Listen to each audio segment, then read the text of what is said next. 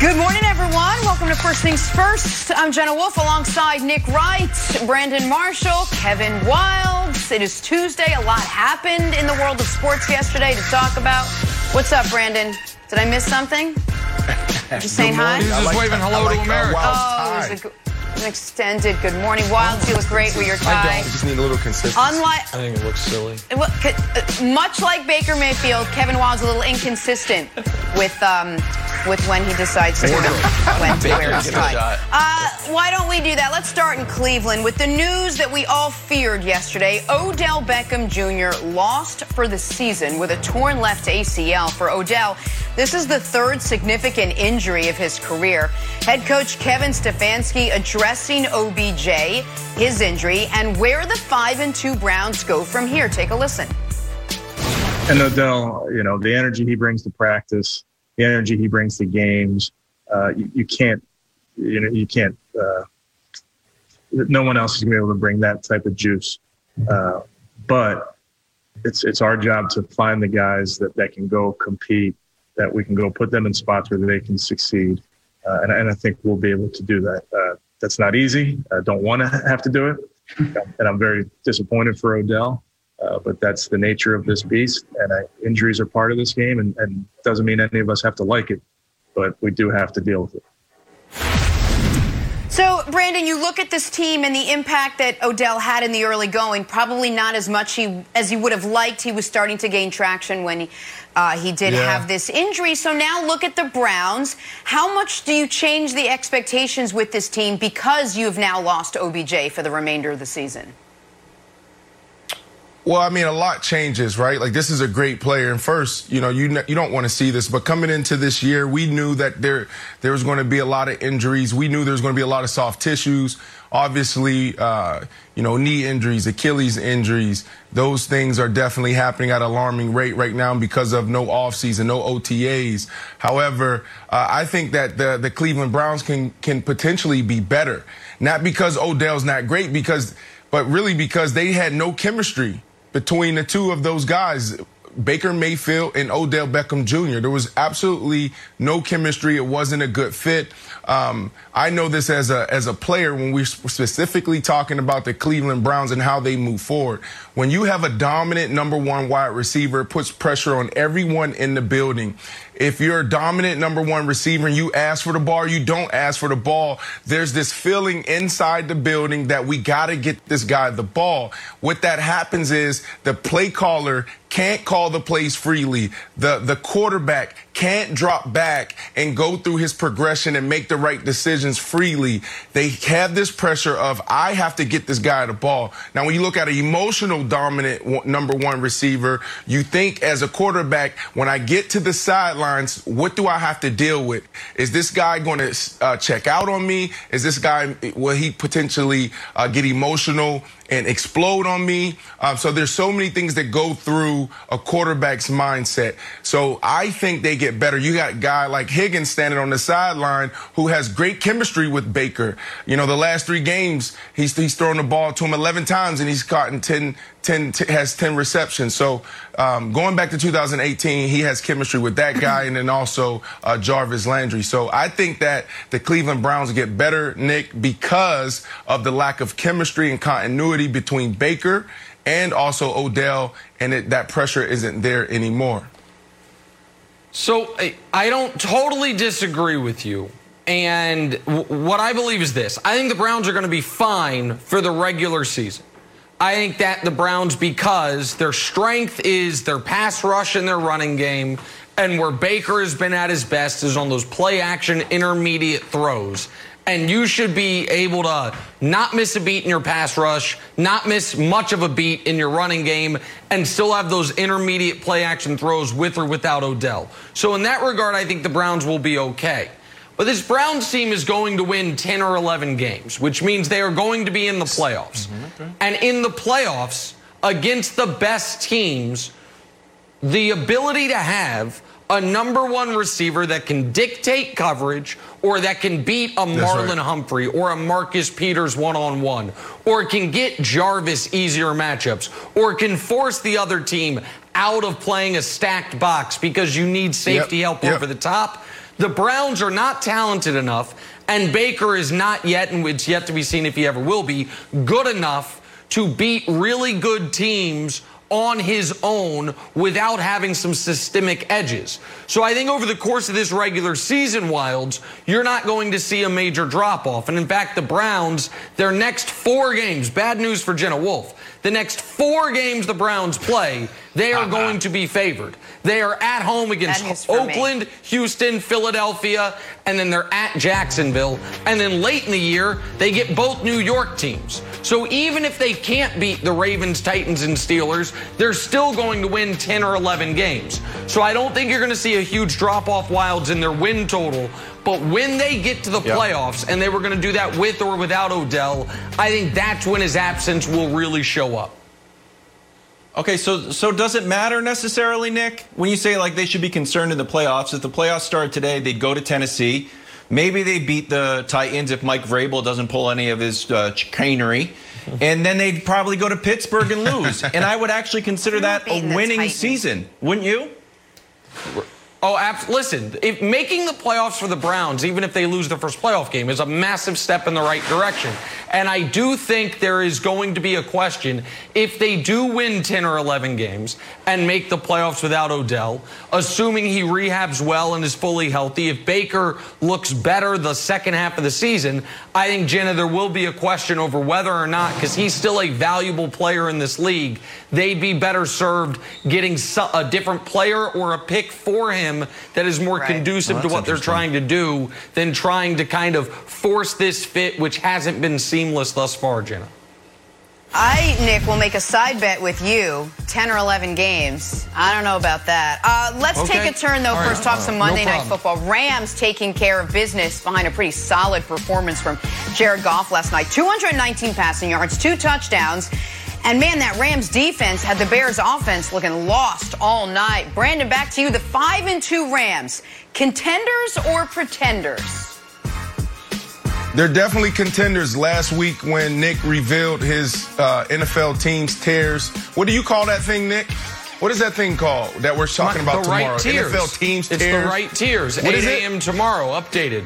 The right Yeah, re- tiers, remember- updated tomorrow at 8 a.m. I like that.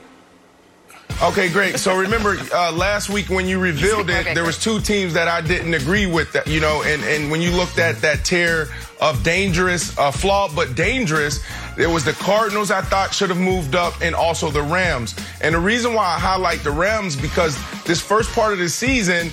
Offensively, they're getting back to who they are. They're getting back to running the football. See, they they dis- they have this disguise. They have this mask on, and they they make everyone think that they're this prolific passing team. But the reality is, what makes them good and go is that running game. Now they don't have Todd Gurley. Uh, but they do have two or three running backs that get it done. They are running the ball better than they ever have in franchise history. And then obviously, you know, they're playing good defense, one on one, and also getting to the pass catcher. Aaron Donald, as we all know, is a monster. He's a beast. He gets to the quarterback whenever he wants to. Here's the problem, Brandon. Brandon, here's the problem. They're wearing a mask because they don't like what their face looks like, and so uh, the reason they're Ah. pretenders is because they, they know their they know their quarterback play is not good enough. They, they they do all this uh, smoke and mirrors. They dress it all up because they, much like San Francisco, are trying to protect themselves from their quarterback. Five and two looks great. When you dive into it further, while the win last night was a great one, the other four wins come Well, against well- the NFC East. And so I, I just I can't. Could this team maybe? Well, I mean, but make this is your playoffs? team, though, right? Maybe. Wasn't the Chicago But- Bears your team? That's your team, so they beat Yeah, your team. Nick. Yeah, that's a good win. That's a good win. Well, the Bears aren't my a good team, win but or a they're great the win team that because I, you- of you course, have- was right because about, you have the while Chicago the rest of the nation was Bears wrong about. ahead of the But no, Tampa no, no, Bay that's Buccaneers. correct. That's correct. They yes, that's correct. They beat the they, they beat the Bears, and that's a good win. One game does not all of a sudden Wildes make me believe this team is a contender. This team is not a contender. Yeah, can, I'm, I'm gonna come up with a brand new idea after the break. Uh, you know who else could be a contender or pretender this season? How about the New England Patriots? When was the last time we asked that question? We'll talk Pats, we'll talk Cam Newton, and we'll let Kevin Wildes talk. Let's take Next, this morning. things Yes, my idea coming up. Stay tuned. A healthy lifestyle should be easy, right? Eat veggies, drink green smoothies, exercise to get your heart rate up, do yoga to bring your heart rate down. Woo! Maybe it's not so easy, but there is something that helps improve everything, and you can do it with your eyes closed. It's sleep. Sleep Number knows what it takes to sleep your best. The Sleep Number 360 Smart Bed lets you choose your ideal firmness, comfort, and support on each side your sleep number setting. It's the perfect solution for couples. These beds are so smart. They respond to your every move and they automatically adjust to keep you sleeping comfortably all night. Proven quality sleep is life changing sleep. And now, introducing the new temperature balancing Sleep Number 360 Smart Bed. For a limited time, save up to $1,000 on the new 360 Smart Bed Plus Smart Adjustable Base only at Sleep Number stores or www.sleepnumber.com slash cadence. The stress of daily life weighs on all of us, whether you're an elite athlete or just a regular person trying to get through the day. Muscle pain and muscle tension, that's a real thing. That's why I use Theragun, the handheld percussive therapy device that releases your deepest muscle tension using a scientifically calibrated combination of depth speed, and power. And now it's as quiet as an electric toothbrush. That's because the all new Gen 4 Theragun has a proprietary brushless motor that's so quiet you'll wonder if it's on. While you soothe your aching muscles with Theragun's signature power, amplitude, and effectiveness. Try Theragun risk free for 30 days. There's no substitute for the Theragun Gen 4 with an OLED screen, personalized Theragun app, and the quiet and power that you need. Starting at only $199, go to theragun.com slash FTF right now and get your Gen 4 Theragun today. That's theragun.com slash FTF, theragun.com slash FTF. For a lot of us, our home is now more than just our home. It's also a gym, a bakery, and a barber shop. And if you're a business owner or a people manager, home might also be where you do your hiring. That's where ZipRecruiter comes in. ZipRecruiter makes hiring faster and easier because you can do it all from one convenient place. ZipRecruiter.com slash approach. No matter where you're hiring from, ZipRecruiter does the work for you. How? Well, ZipRecruiter's matching technology scans thousands of resumes and profiles to identify the most qualified people for your job. If you're really interested in a candidate, you can even invite them to apply for your job. With one click, ZipRecruiter sends them an email from you, and you stand out from the competition. And right now, to try ZipRecruiter for free, first things first listeners can go to ziprecruiter.com slash approach. That's ziprecruiter.com slash approach, A P P R O A C H ziprecruiter.com slash approach. ZipRecruiter, the smartest way to hire. Uh, you know who used to love playing the Jets? Tom Brady. But Brady's been busy down in mm. Tampa this season, Relax. acting all goat-like at five and two. But things are not so sweet and pretty in New England. Wildes buckle up for this, buddy. The Patriots are not very good. Sunday, second straight brutal performance from Cam Newton, and the Pats have lost three in a row for the first time since 2002. And the Pats are now in third place in the division. Cam addressed his poor play yesterday. Take a listen to this. He came and said, you know, Stidham uh, finisher, and I agreed, and and and that that's what it was. It, it was, you know, for any any type of competitor, do you feel embarrassed? Yeah, yeah, and and I am as as as honest as I could possibly be right now. Uh, but yeah, it, it it tells you. And the first thing I said, you know, to myself coming home, I said, "You keep playing games like that, bro, and it's going to be a permanent change." That, that, that's a big statement right there out, out of Cam Newton. Brandon, do you think when you look at where the team is now that Bill Belichick re- re- regrets almost moving on from Tom Brady last year okay. after where things stand right now? I had to ask Wildes. I'm sorry. Well, look.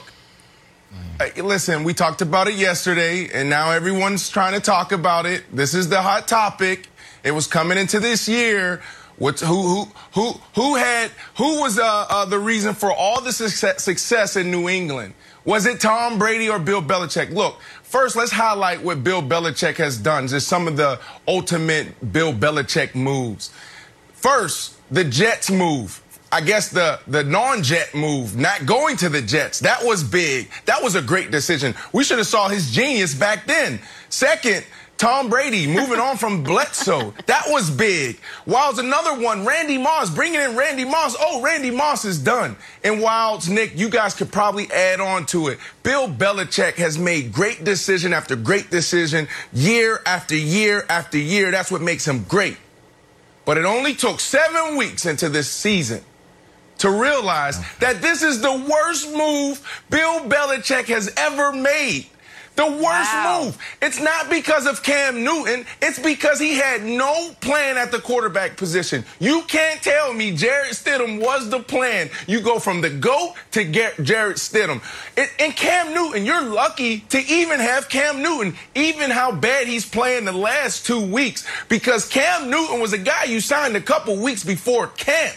You lucked out into getting Cam Newton. So for me, this is the absolute worst decision ever made. Now, I'm not one of these guys that yeah. was like, "Oh, I love this debate. It's it's it's it's one or the other." To me, well, they both it's 50-50. You have the GOAT uh, football player and you have the GOAT coach. They did it together. It's not about Bill Belichick. Well, it's not about Tom Brady. But if we want to have this discussion, look at the success Tampa, they're having in Tampa compared to the non the, the success Brandon. they're not having in New England. Tom Brady uh, in Tampa, they're turning everything around down there from the pit are, being the worst penalized team, everything, Nick. So uh, I'm going to surprise you here. The the who deserves me, more please, credit, please. Brady Brady or Belichick? It's not 50-50. It's 75-25 oh Brady. You, I will always oh, give more credit to the star oh. player. Always. But that's oh, not what it. we're talking about. That's a different question than this, which is not who deserves more credit for the 20 year run. The question is, did Belichick make a mistake in year 21? And I am here to tell you no.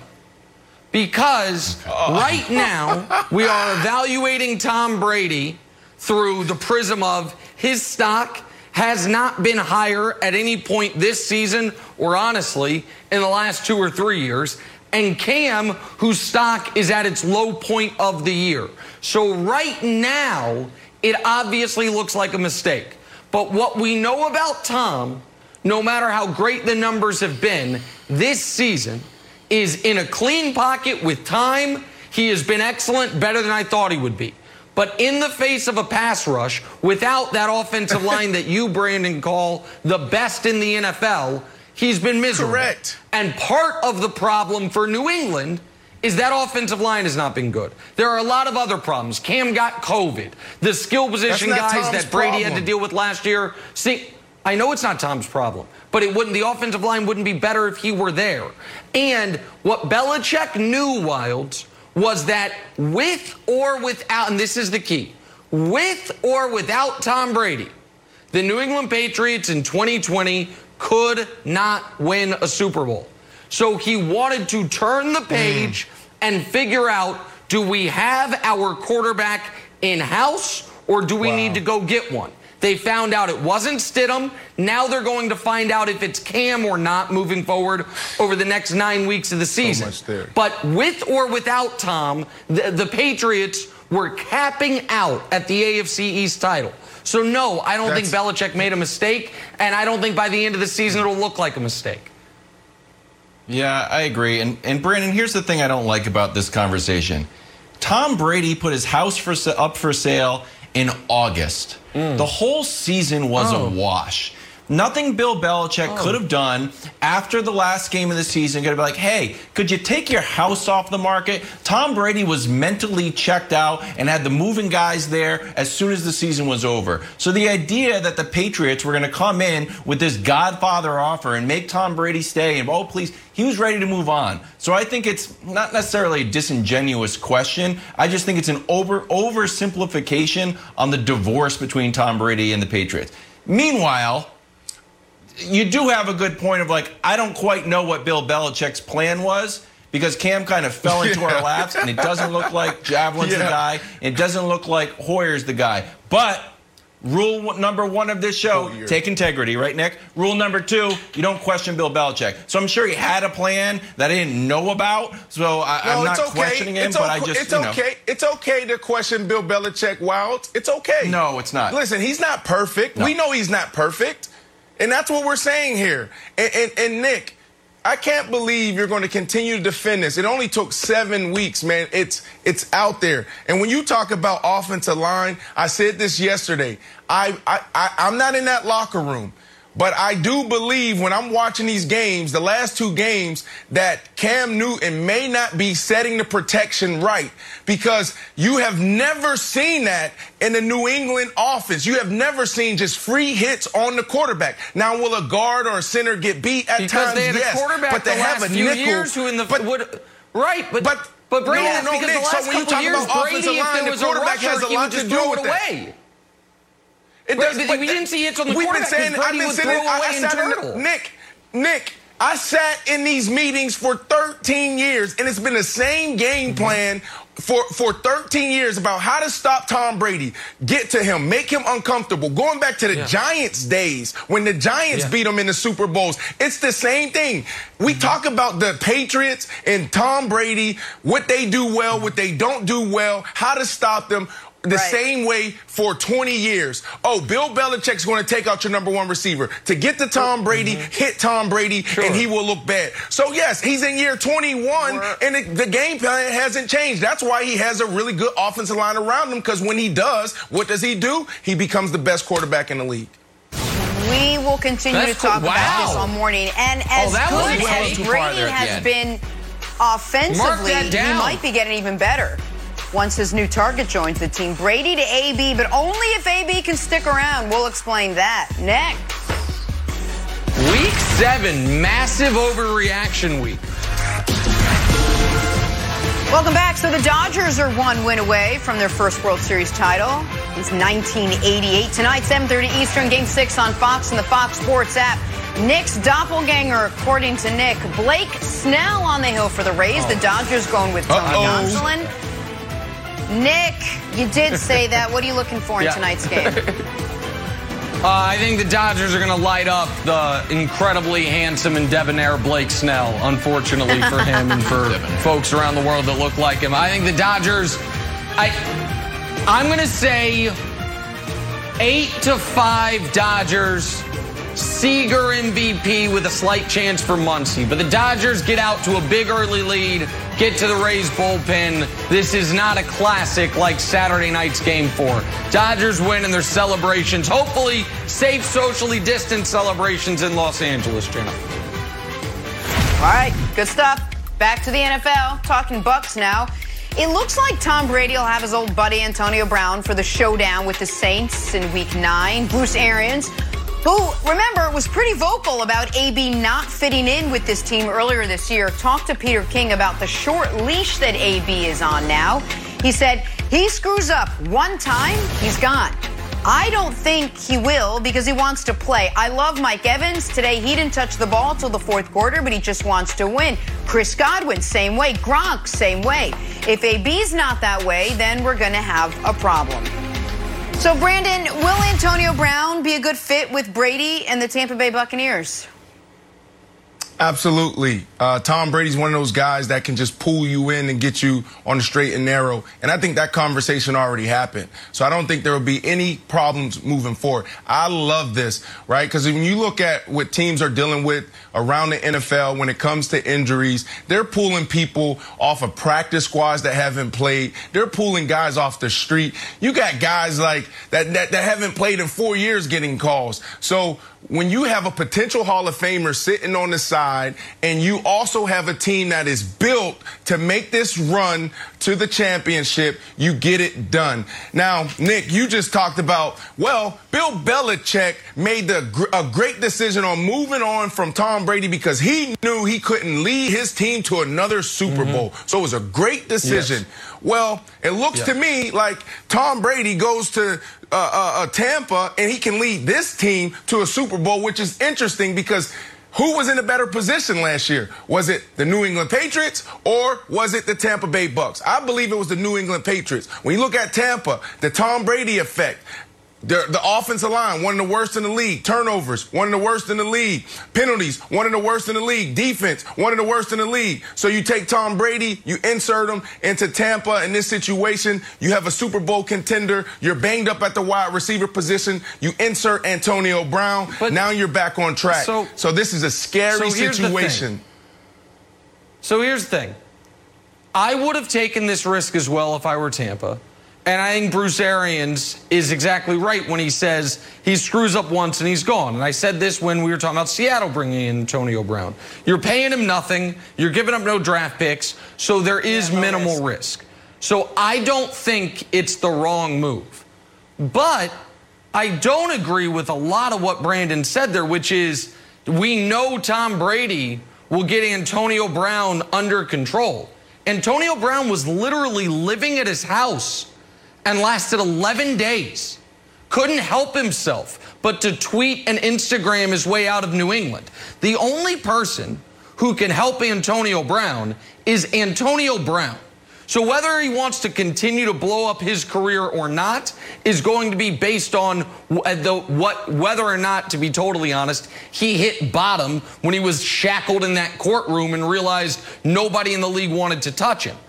But as far as Bruce Arians and the fit, I well, again, I would have taken the risk, but I also would have been maybe a little more cautious with my commentary over the last 18 months if yeah. I'm Arians. He's called him a diva. He said they don't have room. He said he's not a fit. And in those comments right there where he says Evans and Godwin, those are great guys. They don't mind if they're not getting touches. Okay. Chris Godwin's never been paid, ever was coming off a, an all pro caliber year last year. Numbers not the same this year, even though the quarterback play has gotten better. Mike Evans is on pace for the worst year of his career since his rookie season. And I understand it's like, well, we were banged up, but you're not anymore. Your wide receiving core is totally healthy now. And some of no, those mouths no, aren't not, going Nick. to be fed. They're not healthy. okay, the, he healthy asked them before. Brandon, he asked them before. He asked them. He asked them before the he asked them before the start of last game, where are you guys at? And they said 80%, 85%, 90%. Yeah. They're not healthy. Are they Got out it. there playing? Yes. But they can't, you know, as a receiver, you need to be fully healthy if you want to if you want to be efficient and effective out there on Sunday. Jump All in, right. Wildes. So Brandon, they're gonna get they're gonna get healthy, right? It's like a hamstring. So it's like once Mike Evans is healthy Antonio Brown might still be on the team. He, he might not. He might talk himself off. But Nick, I'm going to go a little bit deeper on your Antonio Brown thing and Bruce Arians. here's an article from the Washington Post. I'll read you the headline. Antonio Brown's feuding with Bruce Arians, Emmanuel Sanders, and everyone in his mentions. And, and this wasn't brought up when Arians was talking about it's not a fit. And remember, he said it's not a fit, there's not enough room. And everyone's like, the reporter's like, well, what about Perriman? He's gone. He's like, well, no, not a fit. And not enough money. Like, well, what if it's free? Bruce Arians doesn't want him on the team. I am not buying that he's had a total change of heart uh, in, in the past 18 months. Here's what Antonio Brown said about Bruce Arians in a now deleted tweet, January 16th. He didn't draft me, talking about Arians. He drafted Sanders, same guy who missed rehab, so he's throwing Sanders under the bus. Missed rehab to go on the network talk about me in a situation he had zero clue about. Aaron, listen to this. Arians now wears Kangol hats and glasses, but I'm a diva? So it's like, I, I, it's just an odd, odd fit. And I don't think Bruce Arians it's is like it's all odd. water under the bridge. It, it, it's, it's not Brandon He's like, hey, if he makes one mistake, bro, the, the, the level of mistakes that Antonio Brown can make are actually pretty terrifying. But I don't know. Yeah, it's but like, first of 20 all, minutes late for a meeting. Is that it? Like yeah, when, but when first of all, he hasn't tweeted. Be so negative First of all, it, he but. hasn't tweeted or Instagram anything in months. When that suspension came down, Antonio Brown has been straight clean. And that is a big deal for this kid. Think about not- how he has no type of self control when it comes to social media. For the past couple months, he hasn't done anything on social media. That's one. And two, this is not odd. We see this in business. We see this in politics. We see this all over the place. People coming together for one common goal to win or to be successful. Right. So when you have a Super Bowl, the Lombardi trophy sitting right there, they're going to do everything they can because Bruce Arians, he just walked away from football. You don't think he wants that Super Bowl trophy? You don't think those other guys in that locker room, Mike Evans and Gronk and, and, and Go- Goodwin, Godwin, you don't think they want that Super Bowl trophy and saying, let's get it done, whatever it takes? It's hard Yeah. to win a game in the National Football League, let alone a Super Bowl. That's that's and the fine. truth is, he's But not going to play. He's not going to play for Bruce Arians. Let's face it, he's going to play with Tom Brady. That's why this whole idea that Brady That's had nothing right, to do with the Jenna, move is Jenna, a joke. That, it's that all is about right. Tom Brady. That listen, that is right. This is this is because Brady wanted him there. There is there is Right. no equivocation, no question about it. And I, maybe it will work again. Antonio Brown, when he's been on the field in his career, is as productive as any receiver ever. But we can't pretend like he's not a live wire. And we can't pretend like there aren't certain guys in the Bucs locker room, I would imagine, that were not did not greet this news with open arms. That's all I'm saying, Jenna. All right, let's move on. Time for a little drawing a blank now. Switch sports, switch actors, the whole bit. Kevin Durant and Kyrie Irving are collaborating on a Nike basketball shoe. The two haven't played a game together yet, but already they're working on a shoe. That's confidence right there. Brandon, KD and Kyrie collabing on a new shoe is blank. You know what, Wows? This is great for Kyrie. I know you're a sneakerhead, but Kyrie's shoes in the past have been terrible. They stink. So he needs help. I like what KD does with his shoes. So him collaborating really benefits more of Kyrie. This is good for Kyrie. And it's also Stop look at that. that, What Hug. this? That was a one-off thing. That is covered. SpongeBob? Stop. That's What a is this? Come on, man. Kyrie, Kyrie shoes he needs all are the help he can reasonably get. priced and a great shoe to play basketball. Stop. This is un, this is this is an assassination of my take that Kyrie has good shoes because he made one SpongeBob shoe. And guess what? SpongeBob Show is me a good pretty shoe. popular. Not a Show great me a good shoe, shoe, but it's a Wow. great look. Show me a good Kyrie He's shoe. wearing 'em probably. Show me All one. the Kyrie shoes are great. Now I'm gonna dig into sneakerhead stuff. All right, now let's do. Can we do this again uh, later in the show? I gotta get the stats on how many shoes Kyrie's sold. They're a moderately priced shoe. They're better. if you Please see it back. Shoe doesn't look Please, good. Keta, bring That- it back. fair. I want to see it's this. a nice shoe. It's got a gum sole. I'm agnostic on KD and Kyrie sneakers. I think they're fine. I just think Jenna very busy offseason for these two. Podcasts. Yeah. They picked a coach. Now they're making shoes. Yep. Got a lot going on about- for KD and Kyrie about running the basketball? team. Anybody can be the Take coach. It. Anybody can be. Oh, that's Anybody right. can They're going to LeBron. picking a coach and coaching. That's right. That's right. Take They're your not time, guys. LeBron. Let's head to All that work Cleveland. for LeBron. Brandon, Nick. they're not LeBron. What uh They're not LeBron. What's next for the Browns now that Odell is done for the season? That's next. First things first. A lot of things work for LeBron, Shoes before Brandon, that don't work for other. Back here, first things first. Our top story this morning: the news that we all feared. Odell Beckham Jr. lost for the season with a torn left ACL. For Odell, this is his third significant injury of his career. This one keeping him out the remainder of the season. Head coach Kevin Stefanski addressing OBJ's injury and where the five and two Browns go from here. And Odell, you know, the energy he brings to practice, the energy he brings to games, uh, you, you can't, you know, you can't, uh, no one else is going to be able to bring that type of juice.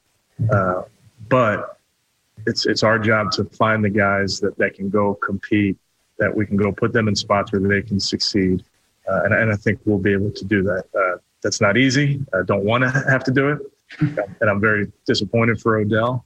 Uh, but that's the nature of this beast, and uh, injuries are part of this game, and, and doesn't mean any of us have to like it, but we do have to deal with it. Brian Westbrook joins us now. Brian, good morning. So, so let's start with what Stefanski had to say. How do expectations now change for the Browns with OBJ lost for the season?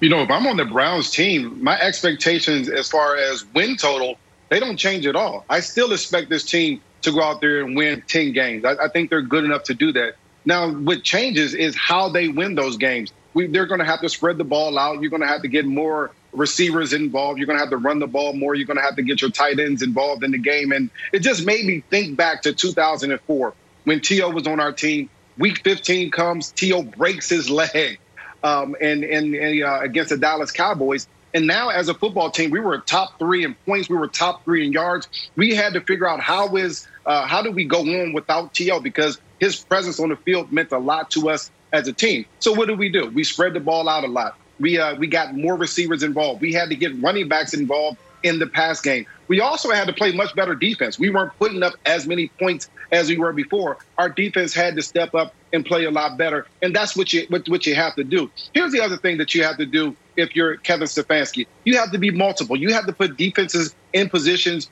where you're saying, okay, you have to guard everyone on the field, not just focused on on one player, and and that's big what Kevin Stefanski said, and I think this is huge. This is the one thing you can't replace. Know, we couldn't replace it either when we had T.O. We couldn't replace that swagger. That's that thing that you, when you walk on the field, you know that 81 over there, he's going to go out there and make a play for you. Same type of thing for the, the, the Browns. They knew that every time the 13 lined up out there, defenses knew where he was at, and they would have to make sure that they watched out for him. That the safety would take one more step to his side and one more step deeper because of his ability to make the plays down the field. That's the thing that you can't replace. Here's a good side for the Browns. They don't play a team with the winning record basically for another month. Not until December 6th yep. when they play the Titans, they, they won't see a team with the winning record. That's the good thing for the Browns. They have some time to kind of figure this thing out.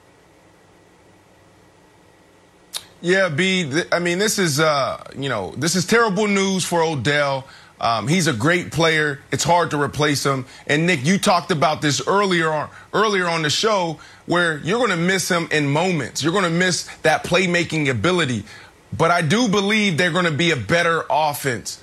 I truly believe that because when you have a dominant number one receiver, it puts pressure on the play caller the play caller has to figure out when to get the ball to, to this guy. They have to figure out how to get the ball to him. And it throws off their rhythm if the if the chemistry isn't right and we know that the chemistry hasn't been right with Odell in Cleveland. It also throws off the, the rhythm when it comes to the quarterback. The quarterback, you, what you want is that quarterback to drop back and to go through his progression and make the decisions freely. He doesn't need to drop back and think about if I don't get it to him, what's going to happen on the sideline? Is he going to shut down? Um, will he come over emotionally and yell and scream at me? So those are the things that quarterbacks go through. I, I, I went through it in my own experience. When I was emotional and when I wasn't emotional, there was this pressure on everyone on the offensive side to get it to that number one guy. Like you know they can help you win ball games, but you what you want is an efficient offense, a, a effective offense where those play callers and those quarterbacks can drop back freely and just call the game and get in rhythm. That's what we're seeing in today's NFL is guys spreading out the ball. Kansas City Chiefs is a great example. Tampa Bay is even a great example. Just getting it to different play catchers and not just throwing it to one guy like the Atlanta Falcons, Julio Jones, and we wonder why they continue yep. to lose. And listen, I I think the Browns are, I agree with Brian and Brandon in this regard. I think the Browns are going to win 10 or 11 games. Where this kills them is when they are not the better team on the field and they need a great player to make a great play, where they need a great player to set things up for their less talented players. At some point this season, for the Browns to not just have some success, but ultimate success, they are going to have to beat Baltimore or Pittsburgh or both of them. I do not think they have the horses to do it, maybe with Odell, certainly without Odell. Now, can they? They're going to be favored to, Brian, to Brian's point in every game the next month. Favored in every single game, and then late in the season they get the Jets and the Giants. They'll run the ball. Myles Garrett is on a 20 sack pace. Will. Baker will hopefully continue to do the, the deep intermediate play action where he's been so good. And over the course of the season, they'll be fine. But they are going to make the playoffs. And in the playoffs, missing Odell will show up. And Wildes, there's going to be on a lot of shows today very misleading graphics. Well, look, here's Baker with Odell. Here's Baker without Odell. And it totally disregards the fact that Baker's first year of his career, when he was excellent, Odell wasn't there. And then last year, Baker regressed massively with Freddie Kitchens. That's when Odell showed up. I, you can't put that on Odell Beckham Jr. And so I, I think the Browns will be okay, except for in their biggest games where this will hurt them, but I still expect them to make the playoffs, Wildes. So when they make the playoffs, and let's say if it started right now, they'd have to go into Tennessee. They could probably beat Tennessee, Yeah. and then they'd probably play Pittsburgh, and they'd lose. But I think that would be a good season for them. I think it's like I know we like to say like Super Bowl season. or bust, but Cleveland is more like an Olympian. It's like yeah, first, second, or third, we just want a medal, and we're also happy to be here. It's really nice, and we got a ton of pins in our jacket. It's fine. Uh, Brian, I don't think it's like you guys where you're like, hey, we're headed to the Super Bowl, we need To back. I still think if they get to the playoffs, maybe they win a game, or if Baker just proves that he deserves that option and that he's like the quarterback for a long time in Cleveland, I think that's a win for them. this is a big stepping stone for Baker Mayfield. I mean, if he can go out there, especially without Odell, and find a way to get Yeah. into the playoffs and potentially win the game in the playoffs, that means that he gets an better extension for him. here in Cleveland instead of them trying to find a different quarterback next season. You're absolutely right. This is all about Baker and how well he can play with a different group of guys around him. And to Brandon's point, spreading the ball around is going to be a key to their game, making sure the defense Right. defends the entire width of the field and the, the depth of the field as well. This is going to help Baker Mayfield in some way. All right, let's take a turn. Play a little contender or pretender Monday Night Football, and the Rams took care of business behind a solid performance out of Jared Goff. 219 passing yards, two touchdowns. That Rams defense just had the Bears offense looking lost all night long. Brian, back to you, buddy. Are the five and two Rams contenders or pretenders? You know, Jinder, I think they're contenders at least for the playoffs. I don't know that they have enough once they get into the playoffs to make a long run. I think they may be able to win a, game in, in the playoffs, especially with seven teams now getting into the playoffs. But what I saw last night against a very good Bears defense was a defense that was guessing, a defense that had no clue what was going to happen next because John, excuse me, Sean McVay had the defense and the offense playing well. They had to protect the edges. They had the jet sweep working. They had their rounds working. They had the play action pass working. They had the run game working. Basically, anything that the Rams wanted to do last night, they were able to do against a good defense in the Bears. Most importantly, in order to beat the Rams as far as on your on the defensive side of the ball, you have to have depth. And you have to have guys in your second string that can come and get after the quarterback. If you don't have that ability, then you can't beat the Rams because offensively, they have a bunch of guys that can hurt you. And if they go into that hurry up mode, they keep the same team on the on the, the defensive team on the field for a very long time. And that hurts a defense, especially when you get into the third and fourth quarter. That's when your reserves have to play a little bit more. It's just a tough beat, Yep. tough out when you talk to some about some of these teams here. All right, Rams get the win. That's contender or pretender. You know, some might be asking the same question of Cam Newton after another bad start Sunday. Is he one or the other? And what do the Patriots do now? That's next. First things first.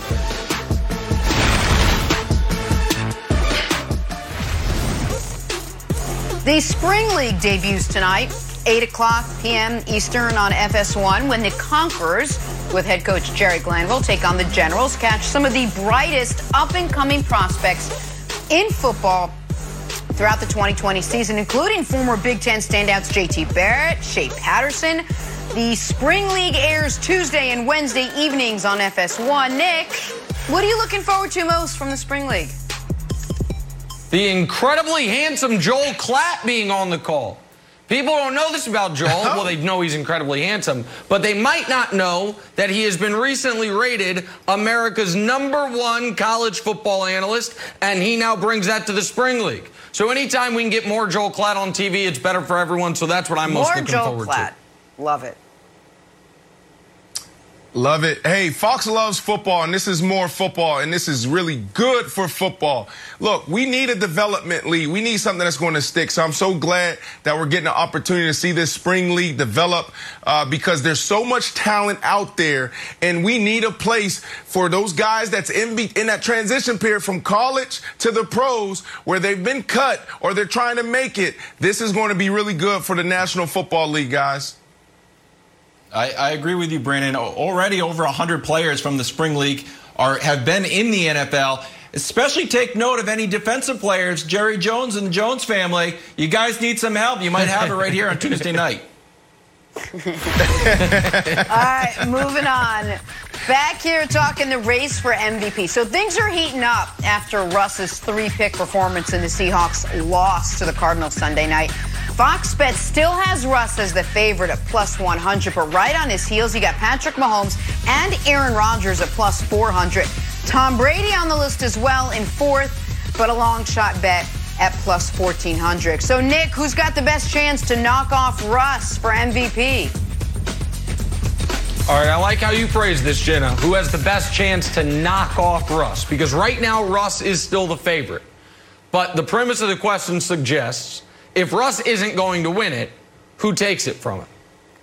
And quietly, without much fanfare, without much media coverage, one Patrick Mahomes is oh. sneaking his way I back this into the supposed to be an MVP interesting conversation. What? That's a surprise. Excuse me, Kevin Wildes? Put Kevin Wildes on camera. I thought you were gonna give I us a- demand he. I de- put Kevin Wildes on camera, and I demand he he account for what he just said. I thought you were giving us an interesting take. you, you Yeah, I am giving you an interesting take. Well, I am Okay, giving you an interesting it. take. Nobody's talking about Mahomes winning though. MVP. People talking about Rodgers. People talking about Tom Brady. You know what Rodgers and Tom Brady all have in common? They have as many or more pick sixes this year than Mahomes has regular picks. Yet they're all in the MVP conversation. Oh, good for those guys. One guy, on the other hand, has 16 touchdowns That's to one have. interception. And let oh, oh that's not all I have, Brandon Marshall. Let me tell you something else. Of those guys, who are you most confident? Bet your life on it. His team is going to win their division.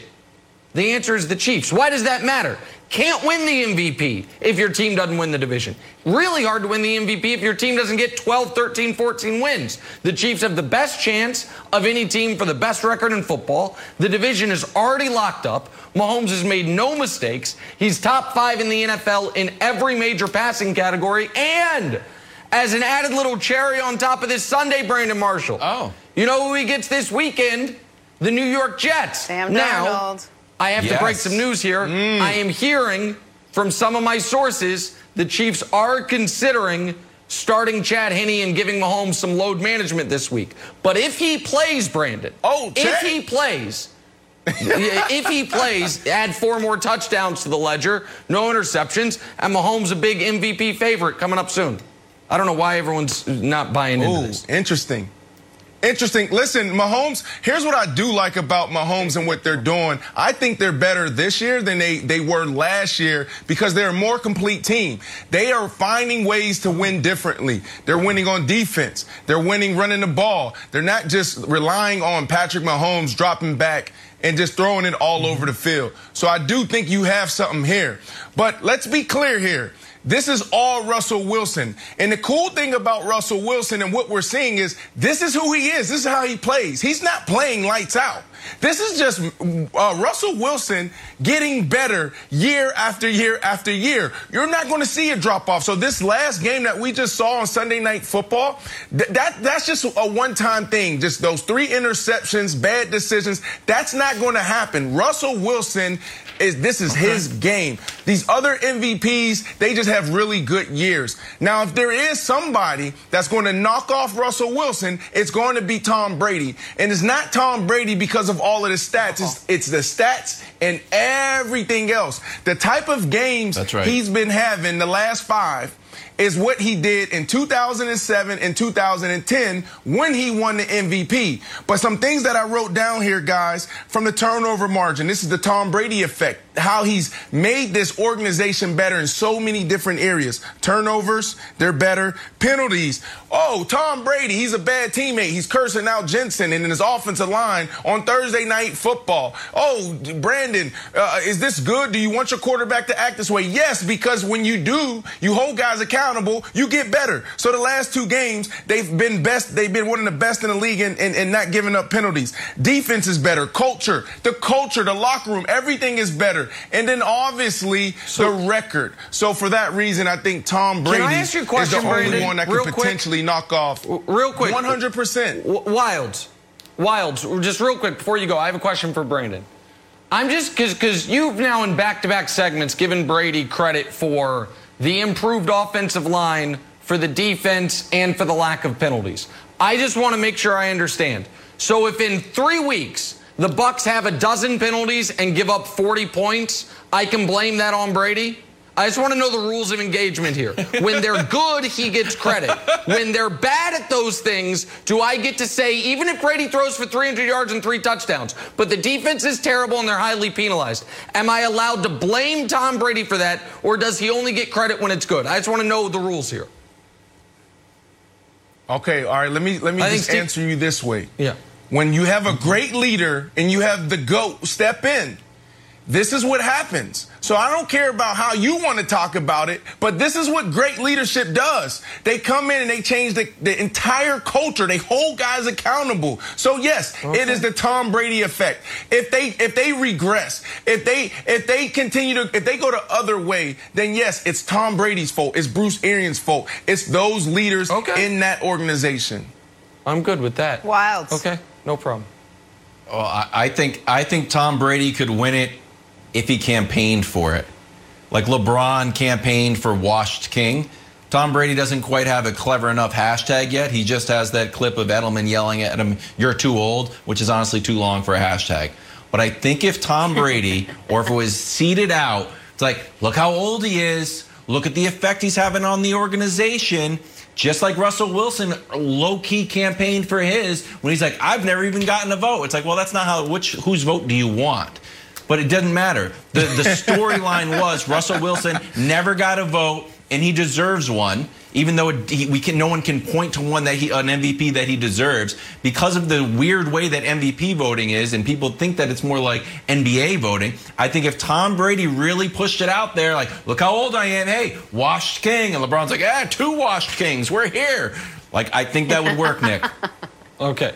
First of all, LeBron doesn't need Brady jumping on his bandwagon. Brady's got a very curious and sketchy group of friends. We don't need LeBron brought into that bad group of people. Okay, that's first. Second of all, is this. Uh, I'm going to give out a little gambling advice for the public.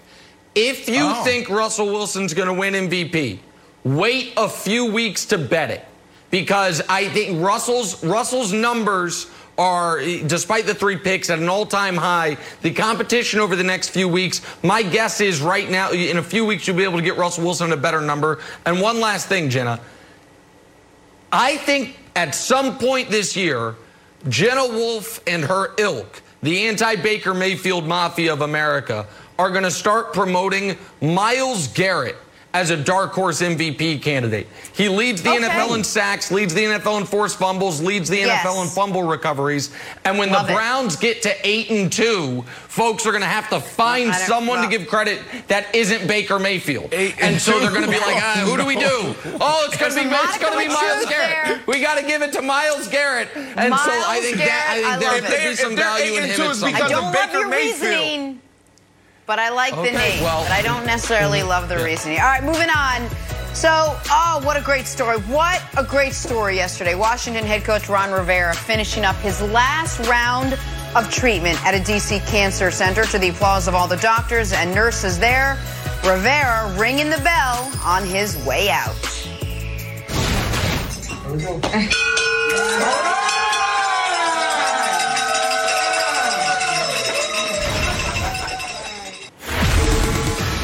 The Dodgers are one win away from their first World Series title since 1988. Tonight, 7:30 Eastern, Game 6 of the World Series on Fox. Dodgers, Rays. Also check it out on the Fox Sports app. You got your Nick lookalike Blake Snell on the hill for Tampa. You got Dodgers Oh, going with Tony. Gonsolin. It is going. He is a very, very, very dapper looking man. So you're you're in good shape. Oh, thank you, Uh, it's going to be a, a Thank you. great, yep, great World Series Game Six tonight on Fox.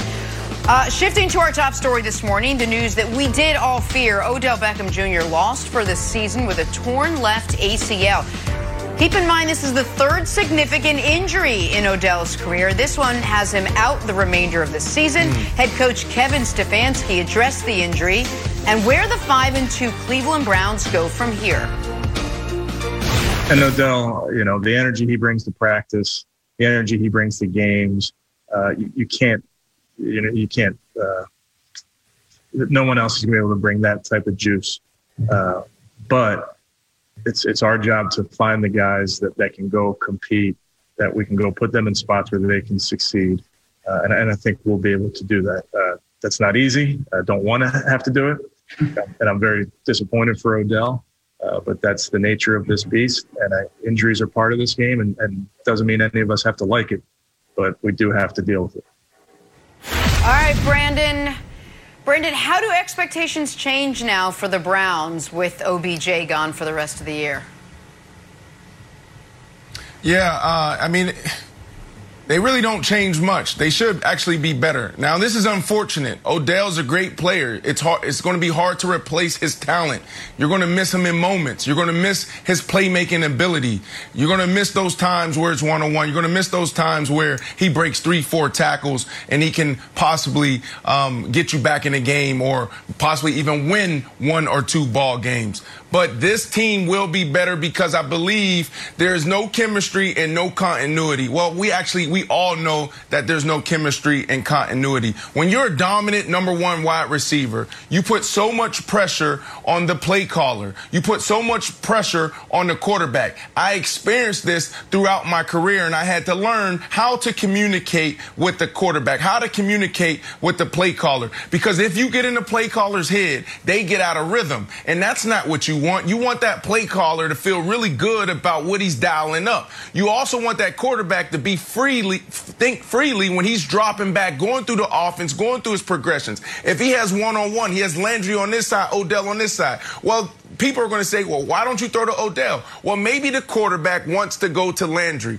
So for that reason, I think Baker will be better. He has a guy in Higgins that he has great chemistry with going back to his rookie year. Landry is his guy. I think Baker will be better. There's going to be a lot of pressure on him to really work his offense now, but now we're going to see if he is the real deal.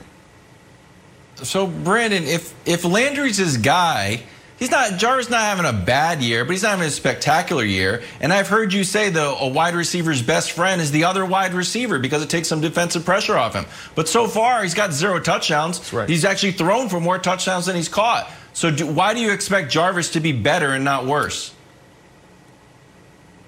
Well, it's more so about the offense. I'm looking at there's them having success as an offense. Okay. When you look at Landry, he's banged up. He has a broken rib. He's been dealing with that. But it could be because they've been trying. They they had too much emphasis on the other guy, on Odell, trying to figure out how to get him going. So when that trade deadline come up, they're not trading him. They actually find a way to make it work. So there's so many different reasons. But I want this play caller to feel free and get into a rhythm. I want this quarterback to drop back and go to his guys. This team knows that th- how they win is on the ground and play action, but they're going to need to win throwing the ball like they did this past week, sometimes in the National Football League. So listen, coming into this year, I expected the Browns. I think I picked them to go 10 and 6. I think right now 10 wins is the lowest they'll go. They maybe could get to 11 wins. They're going to be favored in each of their next 4 games, 3 straight at home. Late in the year they get the Jets and the Giants. So they're going to be fine for this being a wildly successful season. Little context on that. The 3 in the 3 years prior to drafting Baker Mayfield, the Browns won 4 football games. Four wins in three years. So winning double digit games is outstanding, especially given the mayhem of last season with Soup Kitchens as the head coach, right? So that will be a step in the right direction. But for this to be a spectacular year, they would have to win a playoff game. And to win a playoff game, you're probably going to have to beat Pittsburgh, Baltimore, a team like that. And by the way, to have any chance of winning your division, you'd have to beat those teams. They're not good enough to just line up and beat one of those teams. The only chance they would have at beating one of those teams, Jenna, is if their superstar player has a superstar game. They now don't have a superstar player on offense. They have a good offense. They have a good offensive line. They have a good running game. They have a quarterback who can be good, but they have a superstar on defense in Myles Garrett. They had a superstar on offense in Odell, even if he hadn't played like it. With him being gone, their ability to pull off a major upset in the postseason, I think, goes close to zero.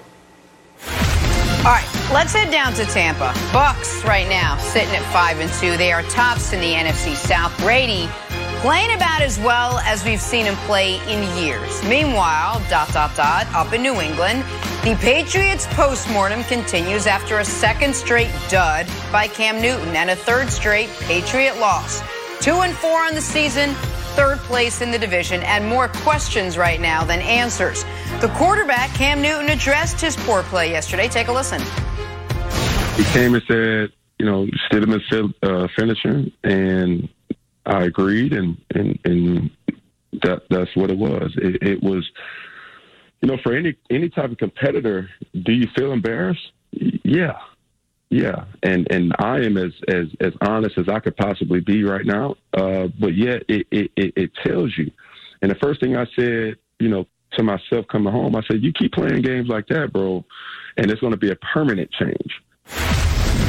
Brandon, this is not the way that Bill Belichick anticipated the season going. Whether it was with Stidham and obviously thought it'd be a much better with Cam Newton at this point. Do you think there's a part of him that regrets that divorce from Tom Brady, letting Brady go?